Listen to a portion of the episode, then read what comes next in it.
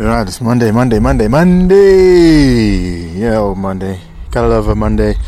Um, typical. It's been dry all morning. Now I'm deciding I'm gonna go for a mid-morning run, and of course here comes the rain. And I'm sporting my new Karrimor trail running shoes, and I think I'm about to get these puppies really muddy. They're gonna have a serious baptism, baptism by mud, because it's. Uh, I'm at the uh, Ufton Fields Nature Reserve. It's got a nice little paths, nice path to run around in, keep me off the road. But looking at the conditions right now, it's gonna be muddy. So my nice brand new looking shoes, ah, they're not gonna be brand new looking for much longer.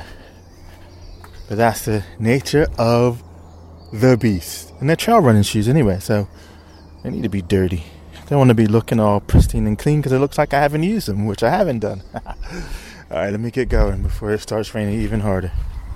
Well, as predicted, my nice brand new shoes have now been baptized in mud. Put the um, before and after photos on uh, Instagram or the site, one of the two. Hey, look at that, man. The time just got away from me. Just like that, it's almost 9 o'clock. Where did the day go? I spent um, a good bit of today. Whoa um, yeah, it's been a good bit of the afternoon after the run, mainly uh, working on the blog. I was just going to call it a website, but it's more of a blog. Um, spent the day working on that. Oh, you know what else I was trying to do? Um, because I started building bots, I think the tail end of last year after, in fact, after it came from the Learning Technologies um, Expo. So that was this year, was it? Man, the time's just gone by fast. Come on, get with it, Clay. Yes, okay, so after the Learning Technologies Expo, I actually started um, learning how to build bots. So I was using ChatFuel to build the bots. And I built my first one, which is um, I don't know if you're on Facebook. If you go to uh, Soul Cruiser, look for me there. My Facebook page for Soul Cruiser. You can interact with my bot.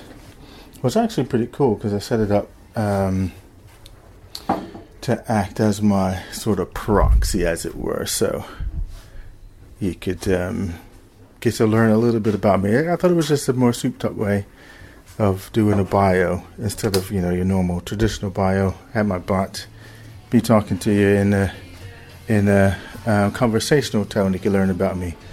Alexa off. Um, so yeah, so I built the first one. Got busy with some other projects, so I haven't been back to working on the the chat bots. And then, of course, after this Cambridge Analytica stuff that Facebook got themselves all ate up in, they've now suspended any future uh, chatbot deployments or builds on the Messenger app, which is what I was using the ChatFuel. And I found ChatFuel to be quite intuitive to use. Now you can still build a bot with ChatFuel, but um, it's only deployable. It was deployable through Facebook. So today, I was looking for a replacement for ChatFuel, so I started working with SnatchBot and Dialogflow, which used to be API.ai, which Google bought, um, which actually I quite like that one, Dialogflow.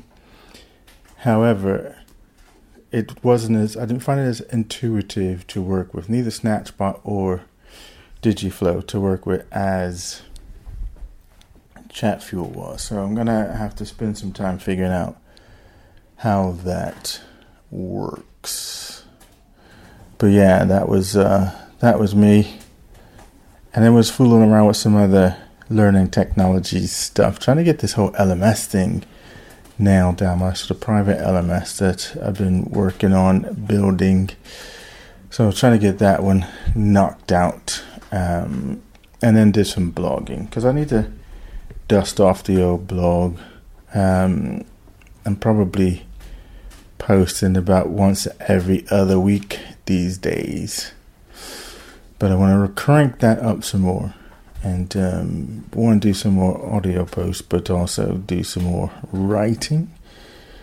So um, yeah, I was dusting off that puppy. I was dusting it off. Yeah. In fact, I wrote um, uh, another prose poem today called "Black Drones." Have a look. Go check it out. SoulCruiser.com. Have a read. Let me know what you think about it. And now, oh yeah, and another got another book in today. I got a book by um, cat named Andrew Calcutt and Richard Shephard called Cult Fiction: A Reader's Guide.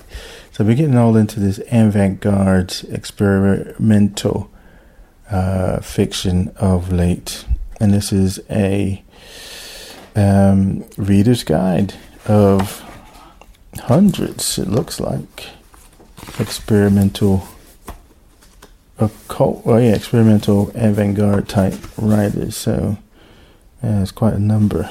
Some of these I recognize, I've heard of before, um, but majority I haven't. Probably ninety nine percent of them, well, ninety five percent. I'm seeing some a lot of names I know.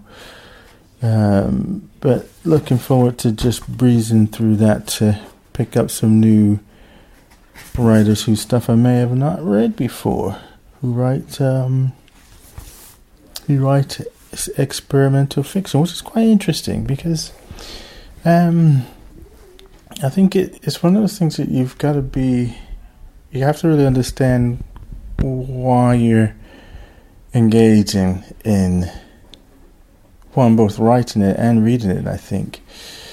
Uh, I was thinking about this on the run actually, and part of the gig is when you if you're new to the sort of experimental fiction, you already have this imprint in your mind about what a story should be and how it should should flow. You know, beginning, middle, end, character, plot. Um, you know, and the tension, the rise in tension, resolution, that whole sort of classical storytelling format. So a lot of times when you approach the experimental fiction stuff and it doesn't meet that paradigm, then it's like, what is this? What am I reading? Yeah, what's going on here? You know, it's just it's like, yeah. um, but as I was reading about uh, the the it's I guess it's um, well some of the history, like especially the postmodern stuff, reading the postmodern stuff and cyberpunk, and reading about the movement around it made me appreciate, to help me to appreciate and understand what the work is about. And essentially, some of it in the work in itself, metafiction, all that sort of stuff, is to break through the snatch, snap you out of the paradigm that you've been sold, to let you explore um, the possibilities of literature and fiction and poetry as opposed to only having a set narrow framework for what those particular um, disciplines or arts are, are are meant to be about. And I like that. And I'm looking forward to reading some more about um, cyberpunk because I've only just started reading about that, and that's seems pretty interesting as well. Because I had that guy, I think it was last week, I was thinking about sort of postmodernism, and because I've been reading about the exper- experimental fiction, um, and then I came across an article that was saying, Is postmodern dead? And if so, what's after? which is a good question because when I think about as I'm starting to learn more about postmodern and kind of what it actually means, because you know you hear it all the time. So I was wanting to know definitively what's it about, really. Um, and it's been around for a while, so I'm kind of in that. Yeah, what's next? Because you know, all the people that I'm reading and stuff, um, you know, they're going back, going back some decades, man. They wanted to bring me up to speed. What's it, what's uh, what's after postmodernism? That'd be a good question. So I have to follow that up. Anyway, I just thought I'd hop back on here and finish off this audio that I started just before the run.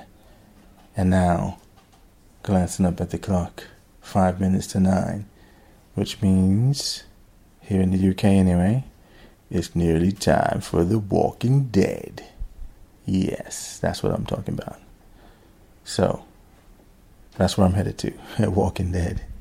Anyway, catch you cats later.